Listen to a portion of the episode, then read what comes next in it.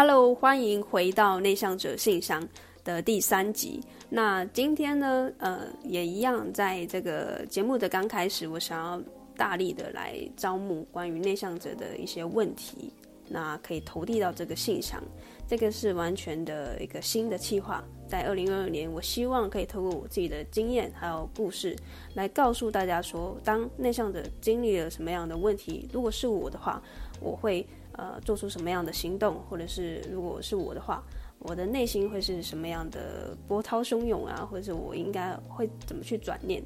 那为什么我有资格去开这样的一个信箱的系列？嗯，其实我并不觉得说要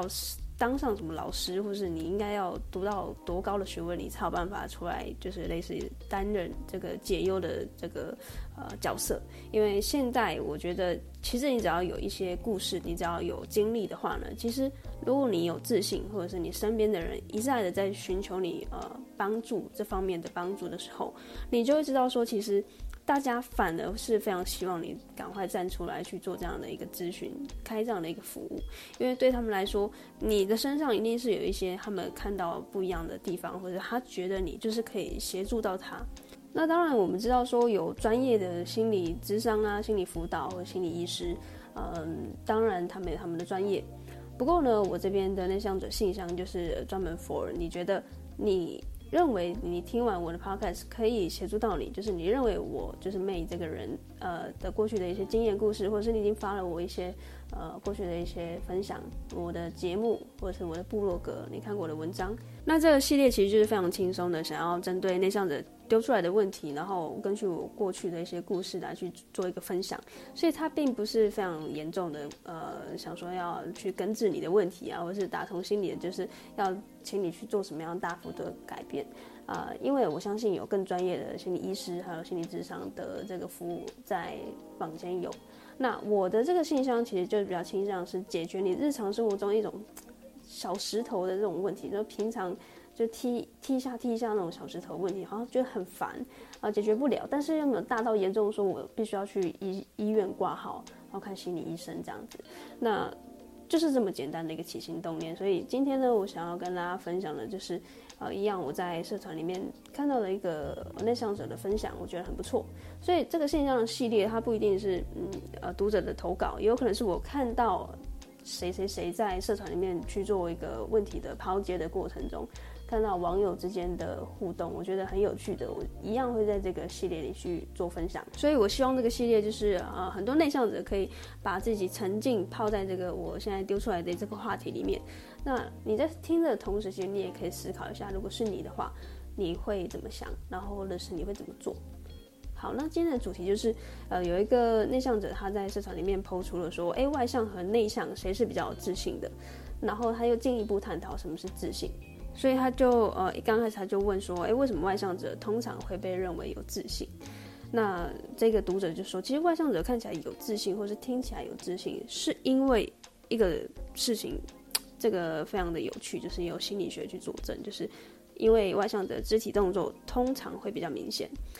就很像社交的时候，主动会伸出手要跟大家握手，或是聊天的时候会有很多的手势啊，或者声音比较大啊，或是他们其实是不会太在意说呃很爽朗的那种大笑声。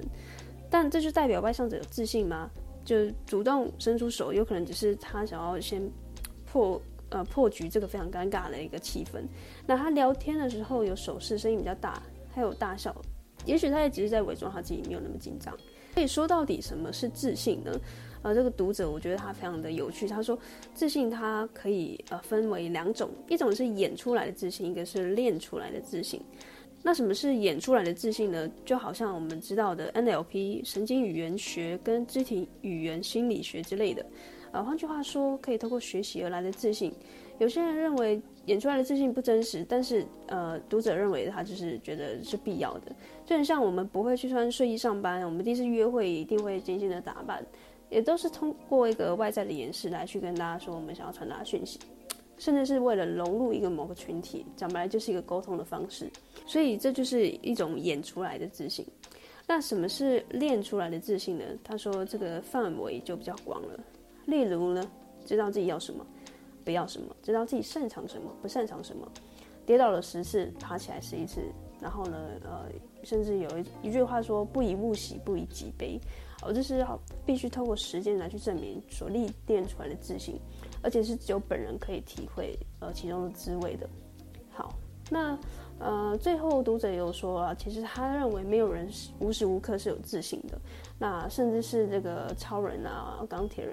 也有时候不那么自信。好，那说到这里，就是大家可以思考一下，你认为你自己是有自信的吗？就是如果你是一个内向者的话，你也可以同时很内向，但是同时是有自信的。那我非常认同这个事情，就是内向者不一定就是没自信。那当然，很大部分大家第一时间会嗯连接的，当然是说外向者。如果一定要一对一的关系的话，外向就是自信，内向就是不自信。那我自己过去确实也是这样的，因为内向的关系比较。甚至有点自卑的这种心理，就是会觉得说啊，我好像就是讲话啊，在一个公共场合是没有人要听的，或者是我通常都不会是这个在嗯朋友之间第一个串起来的一个主要的角色。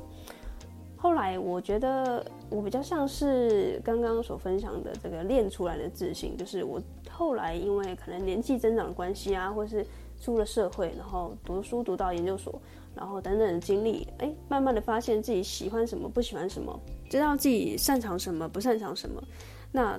透过一次又一次的失败，我渐渐的透过失败来去告诉自己说，哦，原来这个我不会，哦，原来这个我不擅长，哦，原来怎么样怎么样。所以我觉得会比演出来的自信会是更适合内向者的，因为呢，其实内向者不是那么擅长演戏的。如果他们要在长时间跟外界的人，呃，演出一个好像自己很外向，或是自己很落落大方，自己很健谈这件事情，其实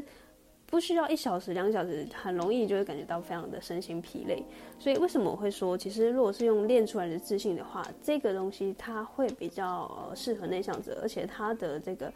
呃持久力跟续航力会是比较久的，因为你是真真实实的透过一次又一次的失败，一次又一次的经历，告诉自己说，原来。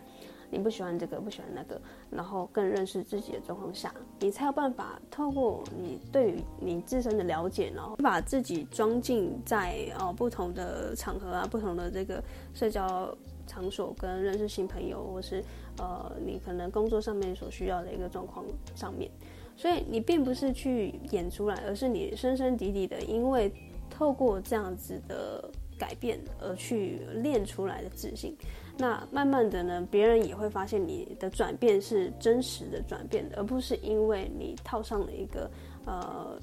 漂亮的外衣，然后呢，其实你内部还是一样是没有改变的。所以以上的分享呢，就是我在社团里面看到很不错的这个读者对于自信的一些反馈，然后也加上我自己呃也跟大家分享了，我认为比较适合内向者的自信应该是用练出来的。那不晓得你听到这边。你有什么样的回馈？就是你是不是也想出了你在过去的人生，或是你在职涯工作，或者在感情上面，你是不是一个自信的人？那你是不是有呃一度想要试图的去把这个自信给呃发挥出来，或者是你也想要学外向者那样的自信？那刚刚也跟你分享了，其实外向者我们所呃欣赏的那种自信，也许也不是一种自信，而是他想要伪装自己紧张，然后或者是他怕尴尬的这种。呃，情绪，所以你也不用太羡慕外向者。那最后呢，我认为我自己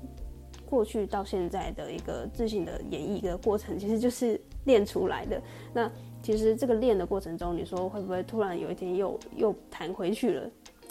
这也许不会，就很像你今天已经学会开车了，你会不会因为一长时间不会开车就忘记开车？嗯，因人而异吧。那但是如果你不想要再